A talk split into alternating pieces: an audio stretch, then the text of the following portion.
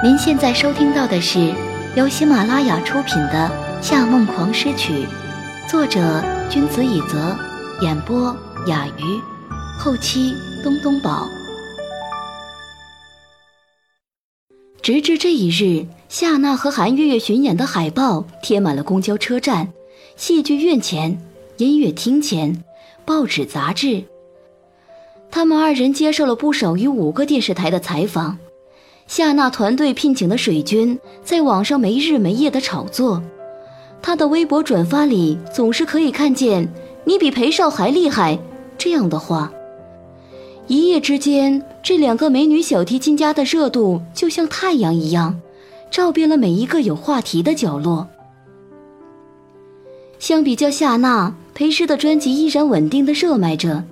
但因为被媒体打压，加上盗版的出现，已经在走明显的下坡路。连裴曲都替他开始担心，每天开电脑在各大网店查询 Nox 的销售状况。然而事到如今，胜负几乎已成定局。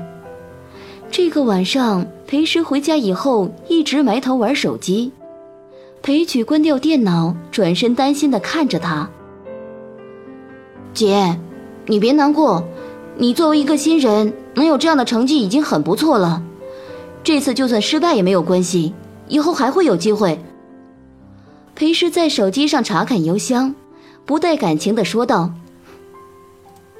二十四日晚，科氏音乐和其他几个集团会举办一场平安夜音乐晚宴，很多古典音乐界的重要人物都会参加，就在江边的盛夏大酒店里。”我和夏娜都在表演嘉宾当中，到时候你去给我伴奏，表演好点，让别人看看我们的实力。如果表演的很好，那对你的销量影响会很大吗？不会，姐。裴曲抱着椅背，突然觉得很心疼自己的姐姐。姐真的太辛苦了，如果你跟森川少爷在一起就好了，他这么强大，你也不用这么拼了。你认为姐姐的作用就是嫁人，然后过悠闲日子吗？当然不是，但确实所有女强人几乎都是被逼出来的，我不希望你也变成那样。小曲，你还真是个小孩子。裴师笑了笑，站起来拍拍他的肩。如果一个女人觉得自己重视事业，是因为没有嫁对人，其实就等同于放弃了受到尊重的权利。平安夜的晚上，盛夏大酒店，裴师穿着黑色纱裙，站在电梯里为裴曲理了理领结。裴曲显然有些紧张。因为知道这个晚上，奥多内斯和苏叔都会来，这两个人分别是小提琴与钢琴的泰斗级人物。奥多内斯名声太响，钢琴之王苏叔又是他的偶像，在他们面前表演真是压力山大。裴师拍拍他的肩，温和地说：“没事的，小曲，他们见多了新人，不会对你评头论足的。”何况你可是很厉害的新人。裴曲抿着嘴唇，用力点点头，然后他推开门走入宴会现场。豁然间，视野已容不下两岸的奢华夜景。对面美国人投资的摩天大厦上，从顶到底覆盖着电子屏幕，上面写着 “Merry Christmas” 的字样。街上的行人穿着厚厚的冬装。吐着浓雾，快速穿梭在天寒地冻的城市，而与这相反的是华灯初上的酒店，它就像是一座在黑暗中运转的巨大烘炉。顶楼的露台上，音乐界的名流与投资者们却不乏疏徐，衣服薄得像是一点也不怕冷。他们端着高脚杯，低声细语的谈话。摄影师的闪光灯。不时如银电劈过，摄影机旋转着，准备直播这个晚上的表演实况。这是一幅生动昂贵的流动画卷，中央的钢琴与小提琴架成为了全场最夺目的点缀。他们脚下踩着透明的蓝色玻璃，如同一个天然荧屏，放映着楼下酒店的极尽浮华。唯有江河是冷静的，几乎凝结成了一条长长的冰，将这座城市一劈为二。裴时在人群中首先认出的人是夏明成，他的太太郭怡，以及大儿子夏承杰、小儿子夏承义。他在他们周围没有搜索到夏承思的影子，于是留意了一下他们的行动，似乎是夏明成正在向别人介绍自己的太太和儿子。其实，全世界的人都知道，他情妇无处不在，但在人前对太太的照料和呵护，却让人有一种他是绝世好丈夫的错觉。而夏承杰在才能上一直不如弟弟们。但父亲却对他一直很照顾，夏明成也很宠夏承义，任他去做自己喜欢的事。其实几个孩子里最出息的就是二公子夏承思，可夏明成对他表现出来的却只有苛刻。夏董，怎么不见你家二公子呢？他是死脑筋，只知道工作。这个晚上大概又加班了。嗯，夏董真幸福，几个儿子都这么优秀，大公子脚踏实地，小公子才华横溢，二公子更是一表人才，人中龙凤啊！得了吧，就他那样，以前在国外就知道玩，也不知道本性能不能改掉。对方本来马屁拍的滴水不漏，也面露尴尬之色。这孩子嘛，总是爱玩的，您也不必给他那么大的压力。我觉得程思是很优秀的。郭姨一向以贤妻良母著称，居然破天荒介入了他们的对话。他承受了他不应该承受的压力，能做到今天这样。已经非常非常不错了。夏明成看了他一眼，转而圆滑的笑了。太太说的没错。没过多久，这个人离开了，裴氏却捕捉到了相当有意思的一幕。郭姨似乎面有愧色，想要去帮夏明成理一理袖子，夏明成却微笑着把他的手推开。带着夏承杰去找其他人谈话了。这是怎么回事？在这段夫妻关系中，最该被惩罚的人不应该是夏明成吗？怎么他在人前对妻子照顾有加，私底下却……果然是家家都有本难念的经，他们家的经还是非一般的大。不过这与他没有什么关系。他现在最该担心的是，是夏承思几点来，到底会不会来？如果没记错，他是第二个演奏者，就在夏娜后面。而夏承思迟迟没有出现，却令他有些担忧起来。他能否出现，与他今天晚上要表演的曲子有重大关系。裴时转过身，想要去找主办人确认表演时间，但刚一回头。看见的人竟是柯泽，他还是穿得时髦又帅气，眼角总是挂着一抹邪邪的笑意。可是这一回看他的眼神，却像是犯错的顽皮孩子。他摇摇手，小心翼翼地说：“嗨，小诗、小曲，好久不见了。”裴师拦住即将表现无比热情的裴曲，礼貌的笑了一下。晚上好，柯少爷。听见这个称呼，柯泽的脸色白了很多，笑容也尴尬的僵在脸上。哦，你们最近都在忙什么呢？裴氏不想和他有太多瓜葛，免得过一会儿夏娜过来又要找他的麻烦。他看看时间，刚想以要演奏为借口离开，就看见柯泽身后高挑夺目的身影。夏承子总算来了，而且正在看着他。他假装没有看见他，忽然往柯泽的方向靠近了一些，抬起头，用无辜的眼神看着他。哥，我叫你柯少爷是在跟你开玩笑，你居然一点也不生气。柯泽完全傻眼了。呃，不，我怎么可能生你的气呢？那也太无趣了。虽然说着这样的话，裴师却没一点不开心，反而流露出柔情又妩媚的气息。柯泽已经完全受宠若惊了，他眼中的喜悦显而易见，但很快又转变成深深的懊悔。他扶住裴师的双肩，蹙眉说道：“小师，其实有一件事，我觉得一直心存愧疚。如果不告诉你，我是不会原谅我自己的。怎么了？”裴师根本无心听柯泽说了什么，只是留意着夏承思的反应。旁边的人和他说话，他似乎也没听进去，一直在看着他的方向。他的眼神冷峻至极，已经结成冰了。其实，娜娜用裴叔叔的名气去宣传，不是他是愿意，他绝对没有恶意的。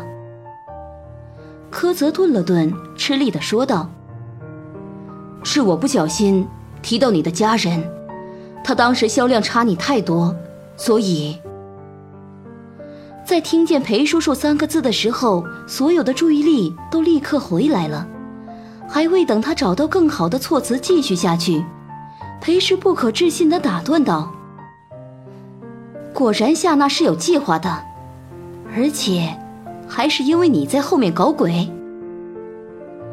柯泽急道：“相信我，我也是无心的。”裴氏冷笑了一下，想要说点什么。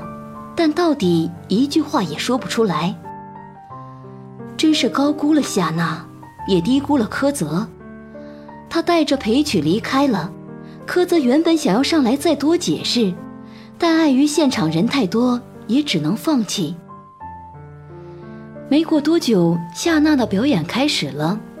她演奏的曲子都是韩月在《颜色幽灵》里收录的曲子。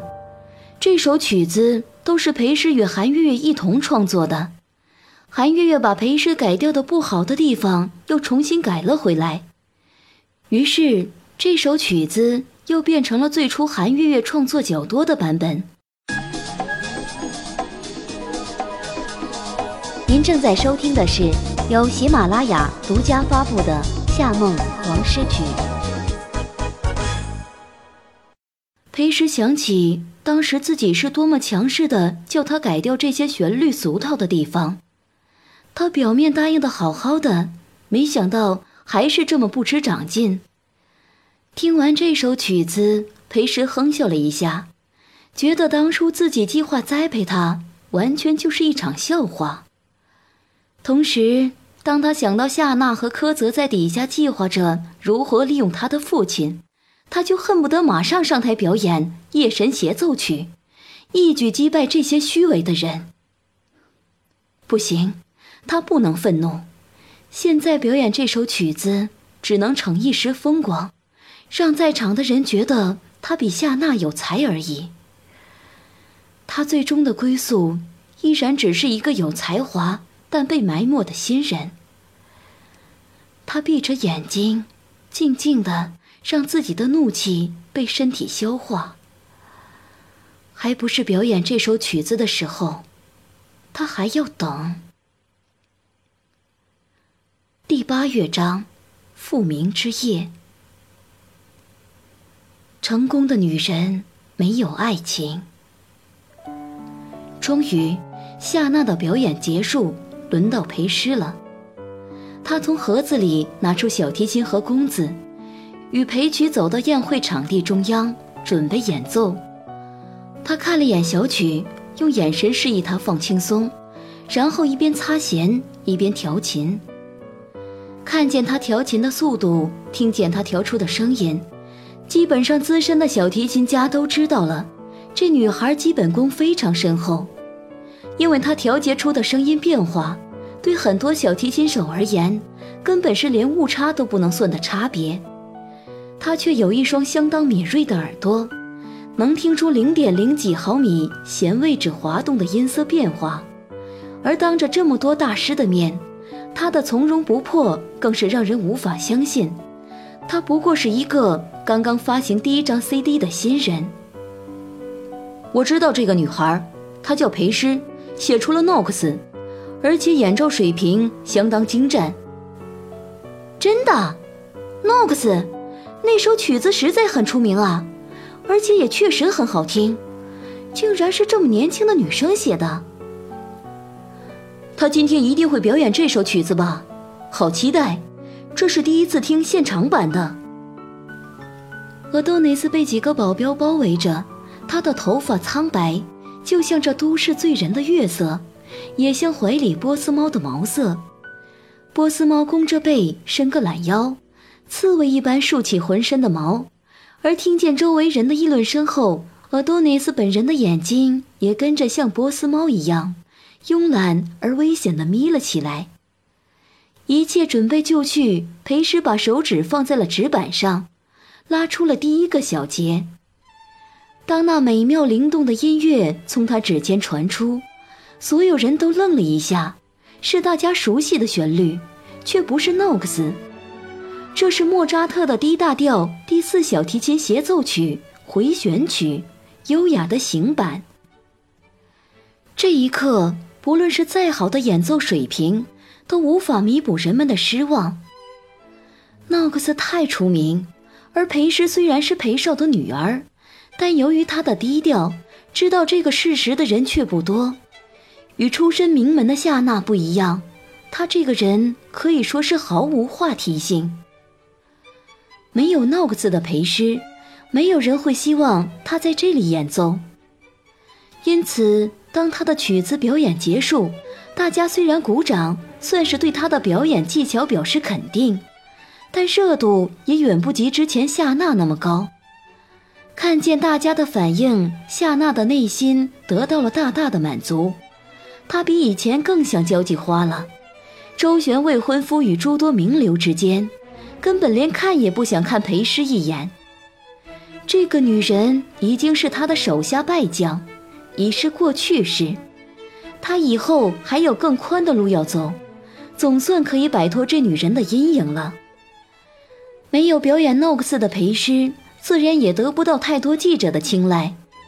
记者们几乎都跑到夏娜那里去了，只有一个不知名的小记者来询问裴诗演奏感想。有这样的机会能在这里表演，我觉得很荣幸。裴诗微微笑着。就像一台设定了回复答案的机器一样标准而滴水不漏。作为一个刚刚步入古典音乐圈的新人，我觉得自己需要学习的东西还有很多。裴小姐，那你是怎么？记者话未说完，一个声音已经打断了他们的对话。你要学习的东西其实并不多，因为你确实有点创作才能。但在做选择上简直糟糕的一塌糊涂。裴师和记者都吃了一惊，然后他们看向身后发话的人，原来是 Adonis。他身后跟着几个记者，他们有的摄影，有的录音，他却还是肆无忌惮地望着他。今天这个晚宴对我来说就是一个吃了饭逛街的地方，但对你来说。这是非常重要的平台了吧？没错，裴师坦坦荡荡地说道。结果你不把看家本领拿出来，反而去拉什么莫扎特？拉了莫扎特就算了，还中庸的这么让人大跌眼镜。本来我对你的创作才能还有点期待，想着自己以后或许会遇到个对手，但现在看来。你根本不足为惧啊！我多内斯撇着嘴，耸耸肩。这么基本的选择题都会做错，在人生规划上已经算是智障级的水平了吧？不如直接放弃。采访裴诗的记者是个涉世不深的女孩，听见奥多内斯这番话，吓得眼镜都快从扁扁的鼻梁上滑了下来。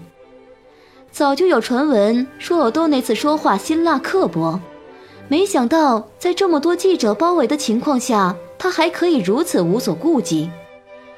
想来明天早上又会有媒体大篇幅报道，奥多内斯目中无人，欺负新人，从而引发一片网络骂战，最终以科室音乐出来帮他打圆场、擦屁股为据点。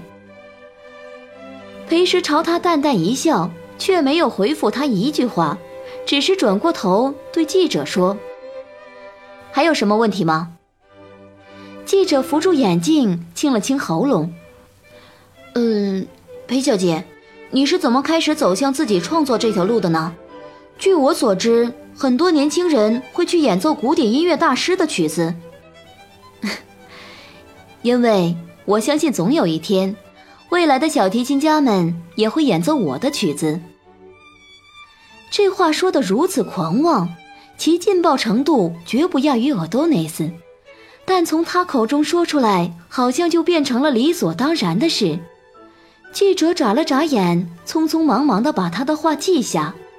而过来记录娱乐消息的其他记者完全不懂小提琴，对裴时毫无兴趣，只是把本子和笔背在身后，等待有多内斯的新动向。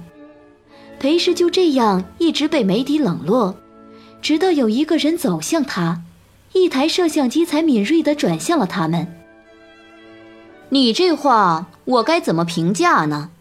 哦，初生牛犊不怕虎。厄多内斯扑哧一笑，朝他挥了挥手，原想临行前再刻薄两句，他的目光却骤然停在了江面上。裴氏见他表情这么错愕，也顺势转过头去看向江面。听众朋友，您刚刚收听到的是由喜马拉雅出品的。《夏梦狂诗曲》，作者君子以泽，演播雅鱼，后期东东宝。更多精彩有声书尽在喜马拉雅。感谢您的收听。